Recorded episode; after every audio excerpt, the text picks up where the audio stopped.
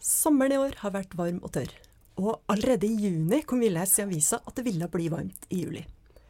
I dag har vi med oss værforskeren Erik Kolstad for å snakke om hvordan det er mulig å spå været flere måneder frem i tid. Mitt navn er Ellen Viste. Og mitt navn er Ingjerd Pilskog, og vi jobber på Bjerknessenteret for klimaforskning.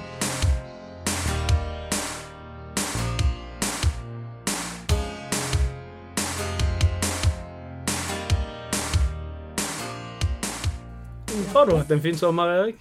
ja, jeg har hatt en fantastisk sommer. Varmt og fint og lite regn og helt nydelig vær hele sommeren. Ja, Og dette var du forberedt på? Eh, nei, faktisk ikke at det skulle bli så bra. Eh, vi varslet jo selv da at det skulle bli litt bedre enn det som er vanlig, men at det skulle bli så bra som det ble nå i sommer, det var litt overraskende, faktisk. Men hvordan så det ut tidligere i år? Vi hadde jo en kald vinter i Sør-Norge. Mm. Og eh, det hadde vi for så vidt eh, også varslet. Og så ble det en veldig eh, veldig varm vår også, og det hadde vi ikke varslet. Så det er litt sånn eh, Ja. kan ikke alltid treffe, men det er veldig interessant det å prøve å se hvorfor traff vi, og hva var det som gikk galt når vi ikke eh, traff. Men når dere eh, varslet da at det skulle bli en fint vinterføre, hva var det dere så da som gjorde at dere kunne gjøre et sånt varsel? Nei, akkurat i vinter så skjedde det noe i februar som virker veldig merkelig at det skal ha noe med været vårt å gjøre her nede. Men høyt over oss, eh, oppe i atmosfæren, så er det et lag av atmosfæren, da, eller et nivå som heter stratosfæren. Og det begynner akkurat der som eh, Omtrent der som du flyr. Hvis du flyr langt, så flyr du akkurat rett under stratosfæren. Og grunnen til at flyene flyr der, det er at der er det ganske rolige forhold. Det er sterk vind, men det er lite turbulens og sånne ting. Og det som har vist seg, det er at eh, temperaturen til luften oppe i stratosfæren, den kan gi oss et ganske godt forvarsel på hvordan ting kommer til å være, altså været kommer til å være nede ved bakken også. Som høres veldig rart ut, og i det som skjedde nå i februar, det var at uh, det plutselig ble veldig mye varmere i stratosfæren. Og da vet vi, fordi vi har sett det tidligere, at da har det en tendens til å bli kaldere nede hos oss. Uh, Ca. noen uker til måneder frem i tid. Så egentlig litt merkelig, men uh, sånn, hvis du kjenner detaljene, så er det ikke så merkelig i det hele tatt. Men hvilken ting var det som tydet på at det skulle bli en fin sommer da i juni? Altså når dere var i juni og varslet været i juli og august? Ja, øh, det er flere ting. Altså Den ene tingen er det at øh, til, i motsetning til det som mange tror, øh, så bruker vi ikke opp været. Hvis du har fint vær i juni, så er det mer sannsynlig at det skal bli fint vær i juli også. Og i enda større grad hvis det er fint vær i juli, så har august også en tendens til å bli bra. Vi hadde jo en veldig bra forsommer fra og med Jeg vet ikke akkurat når det begynte å bli veldig varmt, men det var i hvert fall, her i Bergen var det i hvert fall veldig varmt i mai og juni. Eh, så det var én ting som, skulle, som tydet på at juli kom til å bli bra. Og så er det disse her, det er verktøyene som vi bruker, altså disse dataprogrammene som regner ut for oss hvordan været blir. Eh, de ga ganske, for ikke å si veldig tydelige signaler på at det kom til å bli en varm juli også. Men, men det vet vi ennå ikke helt hvorfor de gjorde det. Det, eh, de sier jo bare det. De, at de sier at det blir en varm juli, men de sier ikke hvorfor. Og det er vanskelig å spørre de også. Så det har vi ennå ikke rukket å analysere, men det er jo en av de tingene vi skal se på. Hvorfor indikerte disse modellene, dataprogrammene, at det kom til å bli en varm juli? De, hvis vi ser på været på værvarselet på TV, så får vi kanskje værvarselet for ei uke frem i tid. Men du gikk friskt og freidig ut i februar du, og sa at det ble en uh, kald vår. Ja. Var du spent på hvordan det ville gå? Ja, det var det. Jeg gikk ganske tydelig ut og sa at jeg trodde det kom til å bli kaldt, og at det kom til å fortsette å være kaldt ganske langt frem. Så jeg må jo innrømme det at jeg fulgte litt ekstra nøye med, selvfølgelig, når man gjør noe sånt. Men men det som var greien for min del, var at det minnet veldig om det som skjedde i 2010. Da hadde vi også en kald og lang vinter. Eh, og da skjedde også dette her oppe i stratosfæren, at du får en det vi kaller en stratosfærisk oppvarming, at det ble varmere der. Eh, og det som skjedde i 2010, det var det at eh, i de ukene og månedene etter det, så var det akkurat som at du skrudde av lavtrykkene, på en måte. Altså lavtrykkene kommer jo inn mot kysten vår hele vinteren gjennom, og en av hovedgrunnene til at vi har såpass milde vintre i Norge, tross alt, hvis du ser i forhold til breddegraden vår. Det er fordi at vi får tilført varm og fuktig luft fra Atlanterhavet mer eller mindre kontinuerlig gjennom vinteren. Og i 2010 så plutselig stoppet det opp, denne strømmen av lavtrykk. Og lavtrykkene begynte å gå innover i, i Europa, altså ned på kontinentet, istedenfor opp til oss. Og da fikk vi litt mer den vintertemperaturen som vi skal ha, hvis du ser bare på breddegraden. Så hvis du tar tilsvarende breddegrad, ca. breddegrad 60, som både Bergen og Oslo ligger på, og hvis du går inn i Nord-Amerika, så ender du jo opp langt inn i Alaska og med kanskje 30 grader kaldere vintre enn det vi har i, i Sør-Norge. Så det skjedde i 2010, og det så veldig ut som at det kom til å skje igjen nå i 2018. Og det akkurat det gjorde det. Sesongvarsling, hvordan, hvordan er det sammenlignet med værvarsling? Det har jo veldig klare fellestrekk. Eh, det som kanskje er den viktigste forskjellen, er at eh, når du lager et eh, værvarsel, så, så, lager du ett varsel. Altså du bruker et dataprogram som vi kaller for en værvarslingsmodell. Og så mater du på en måte inn all den informasjonen du har. Og da bruker du målinger fra fra værstasjoner og alt mulig sånt. Og så bruker du satellittbilder, og så bruker du sånn her eh, værballonger, informasjon derfra. Alt dette her går inn i den modellen. Og så basert på fysiske ligninger, så regner den ut hvordan været kommer til å bli frem i tid. Og da sier du det, da blir det akkurat sånn. Men så er det, er det, det som er dumt med et værvarsel, det er at eh, etter noen få dager så vet du at det, da er ikke det like gyldig mer. Fordi at du har alltid noen feil til å begynne med. Du har ikke perfekte observasjoner, målinger. Eh, det, og de feilene de vokser og vokser og vokser etter hvert som du går frem i tid. Sånn at du vet at vanligvis sånn etter fem dager så er et værvarsel ganske ubrukelig på mange måter. Eh, så hvordan i all verden skal du da klare å lage et varsel for en måned frem i tid? Og det som er litt tøft med det, det er at eh, da tenker man ikke at vi skal lage ett varsel og si at akkurat sånn kommer det til å bli. Men det vi istedenfor gjør, det er at vi lager hundrevis av varsler ved hjelp av det samme verktøyet, egentlig, altså disse her modellene, dataprogrammene. Eh, og så vet du at hvert enkelt av de sannsynligvis ikke blir riktig, men du vet at hvis de viser en eller annen eh, tydelig tendens, f.eks. at La oss si du har 100 varsler, da, og så er 80 av de gir en kald vinter i Sør-Norge så er du ganske sikker på at det ligger et eller annet i eh, værsystemet nå som peker mot en kald vinter.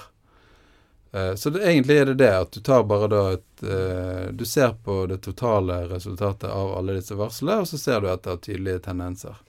I vår, Erik, ble det full klaff. Og i sommer har det gått ganske bra. Betyr det at vi nå fremover kan vente oss eh, perfekte sesongvarsel for hver måned fremover? Ja, Nei da. ja, hvordan er status i dag? Hvor langt er sesongvarslinga kommet?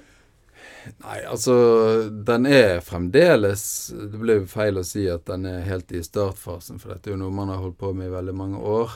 Men eh, den er på et sånt punkt nå at det begynner å bli brukbart. Og definisjonen på det er litt eh, varierende, men det, den vanligste definisjonen på brukbart er at det er bedre enn å bare gjette. Eller å bare se på hvordan det pleier å bli. Så gir den litt sesongvarselet gir litt mer informasjon enn det. Hvem er det du tenker på at kan ta beslutninger basert på sesongvarsler? Og det er mange. De som gjør det allerede i dag, det er f.eks. landbruket, særlig da i USA, har kommet ganske langt frem med å bruke sesongvarsler.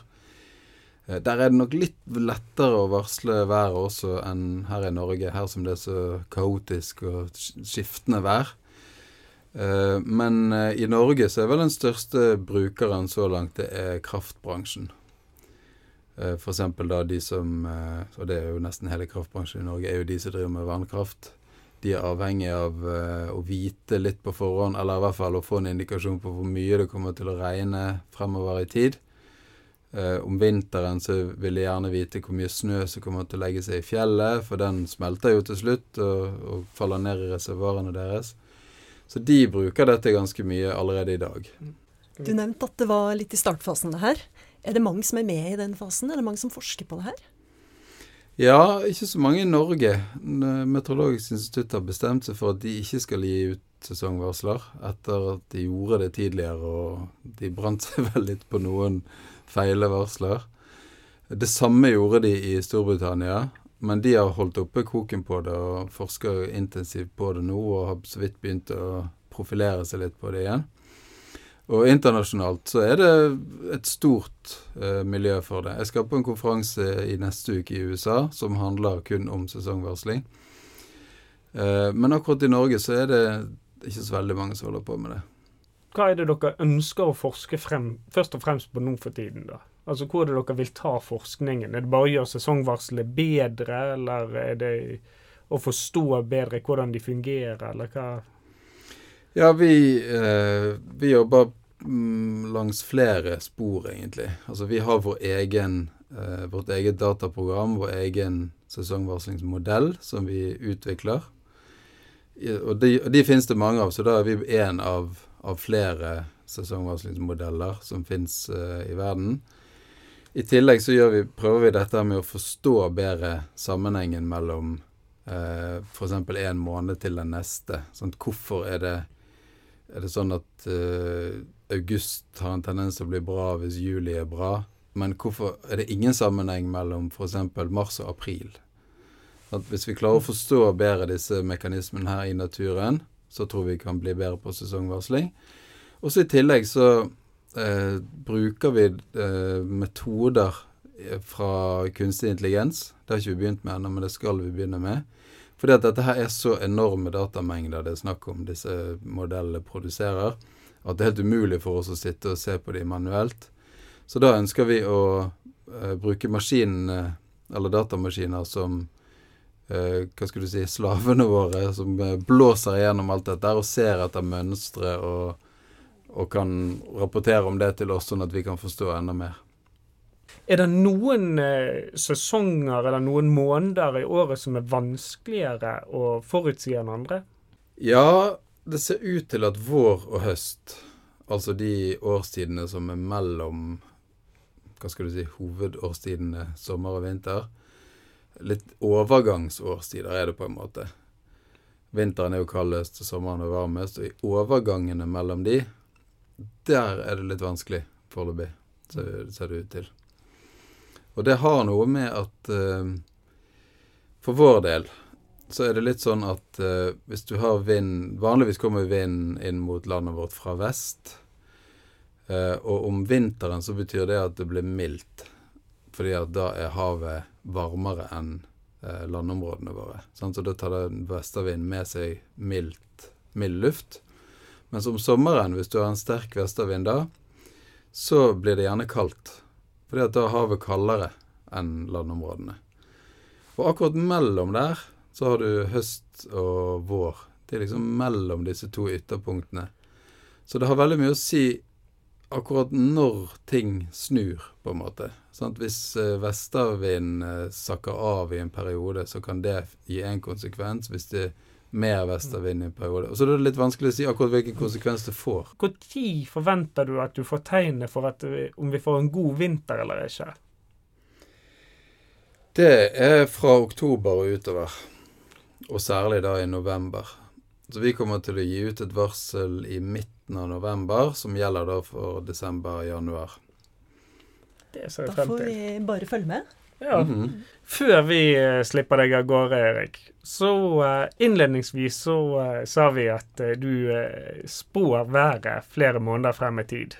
Er du komfortabelt med at vi sa det? For meg så gir ordet 'spå' litt andre assosiasjoner enn det jeg føler at det gjør. Men ja, OK. Du, la oss tenke litt på det, da. Hva gjør en som spår? De ser etter tegn Eh, og så prøver de å si noe om fremtiden basert på de tegnene. Og de tegnene, uh, hvis du tenker på en sånn gammeldags eh, spådame, det kan jo være personlighetstrekk hos den de prøver å spå oss. Så på en måte så ser jo vi etter personlighetstrekk hos været. Så vi ser etter uh, ting som har skjedd bakover i tid. Når A skjer, så skjer vanligvis også B, og kanskje til og med C. Og nå ser vi at A er i ferd med å bygge seg opp igjen. Så da tror vi at B kommer til å skje. Så det er jo eh, kanskje mm, med litt eh, fri tolkning av ordet spå, så er det jo litt eh, samme vi gjør. Dere regner litt på det her òg, da? Vi bruker jo også eh, litt hjelpemidler. Istedenfor krystallkule, så bruker vi disse dataprogrammene som er blitt fantastisk eh, gode nå. Men fremdeles så er det jo en del tolkning inne i bildet. Så ja. Så det at eh, det blir ikke Selv om vi har fått gode dataprogrammer, så eh, blir dere ikke jobbløse, dere som klarer å tolke dette. Ikke foreløpig, nei. Så får vi se hva fremtiden bringer. Kanskje vi skal prøve å spå noe. Mm. Nei, men da, Tusen takk for at du kom, da. Det var veldig interessant. Det var veldig hyggelig.